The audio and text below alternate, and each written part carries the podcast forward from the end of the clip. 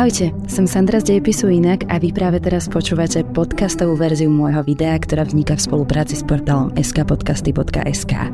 Prajem príjemnú zábavu a počúvanie.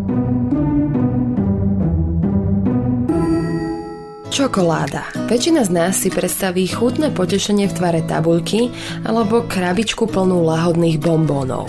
Sloveso, ktoré nám v spojitosti s čokoládou príde ako prvé na um, je jesť a prídavné meno, ktoré sa nám s ňou spája, je sladká. Ak si dnes neviete predstaviť život bez nej, tak vás možno prekvapí, že pred pár storočiami by ste si ju na našom území ani nemohli dopriať. No a drvivú väčšinu jej zaujímavej histórie sa pila ako tekutý nápoj, ktorý prekvapivo nebol vždy tak sladký.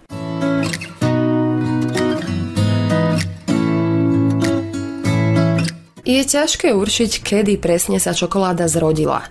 Jedno však vieme presne. Až do 16. storočia existovala iba na území dnešného Mexika a Strednej Ameriky. A to vďaka tejto rastlinke, kakaovníku pravému. Nedávne výskumy dokonca naznačujú, že už približne 1400 rokov pred našim letopočtom obyvatelia Strednej Ameriky spracovávali dužinu kakaovníkových bôbov a vyrábali si z neho alkoholický nápoj. Hovorí sa, že hlad je najlepší kuchár a v tomto prípade to platí aj pri kreativite.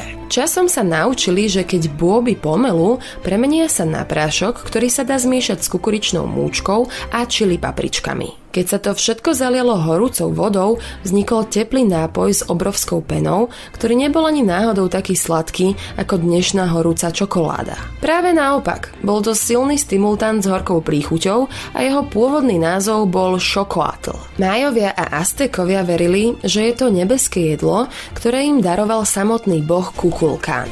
Tento význam sa neskôr preniesol aj do latinčiny, kde teobroma kakao znamená jedlo bohov. Obe stredoamerické kultúry považovali kakaové bôby za magické a používali ich aj v posvetných rituáloch. Aztekovia ich používali ako platidlo a podľa dobových prameňov si za jeden bôb vedeli kúpiť tamáles a za 100 bôbov rovno celú sliepku. Kakaovými bôbmi dokonca odmeňovali aj vojakov za úspech v boji. Sladená čokoláda sa neobjavila, kým Európania neobjavili Ameriku a nezobrali si vzorku do svojej domácej kuchyne. Legenda hovorí, že aztecký panovník Montezuma privítal na svojom dvore v Tenoch Titláne španielského prieskumníka Hernana Cortesa banketom, ktorý zahrňal aj pitie čokolády. Čokoláda však zo začiatku nezodpovedala vkusu cudzincov a vo svojich spisoch ju Cortés opísal ako horký nápoj pre ošípané.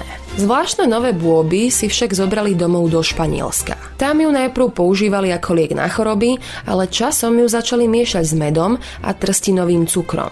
A vtedy sa stala obľúbenou pochuťkou na španielskom dvore. V 17. storočí už bola módnym nápojom po celej Európe a žiadna aristokratická domácnosť sa nezaobišla bez vlastného servírovacieho setu na čokoládu. Predpokladali, že má nielen výživné a liečivé, ale dokonca aj afrodiziakálne vlastnosti. Taký Casanova ju mal obzvlášť rád. Jej výroba bola však časovo náročná.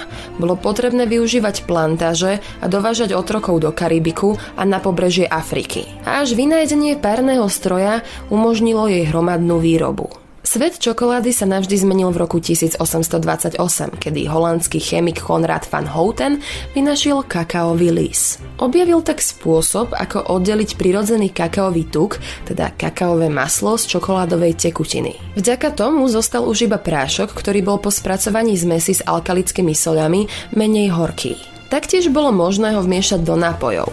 Jeho produkt sa stal známym ako holandské kakao. Vytvorenie prvej modernej čokolády sa však pripisuje Britovi Josephovi Fryovi, ktorý v roku 1847 zistil, že ak pridá do holandského kaká naspäť kakaové maslo, dokáže vyrobiť tvarovateľnú pastu. Krátko na to pridal švajčiar Daniel Peter k zmesi sušené mlieko.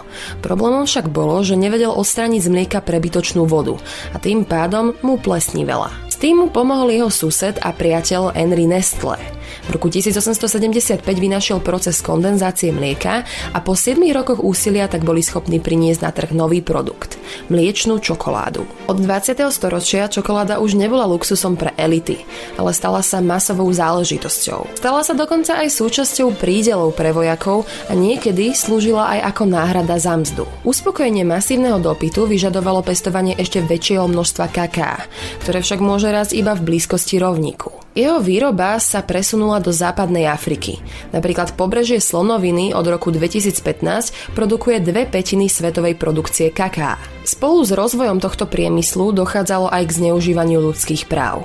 Mnoho plantáží v západnej Afrike k práci používalo deti a otrokov. Odhaduje sa, že tento problém sa týka viac než 2 miliónov detí. Ide o zložitý problém, ktorý stále pretrváva aj napriek snahám hlavných čokoládovní spolupracovať s africkými národmi na obmedzení práce detí a na dodržiavaní pracovných predpisov. V 20. storočí sa čokoláda rozšírila natoľko, že dnes už nájdete plné regále tejto cenovo dostupnej pochuťky v každom obchode. Zachováva si v našej kultúre auru niečoho zmyselného a niekedy aj zakázaného. Až si na budúce budete rozbalovať tabulku čokolády, spomente si, že nie všetko na čokoláde je tak sladké. Dlhú dobu bola nápojom pre elity, rozšírili ju do sveta misionári a moreplavci a k dokonalosti ju doviedli páni vynálezcovia. Zároveň má za sebou aj temnú históriu otroctva, ale možno aj novú svetlejšiu budúcnosť so spravodlivými podmienkami, ktoré by mohli zlepšiť životy spoločenstiev v nerozvinutých regiónoch. Ja sa musím priznať, že som skôr naslané,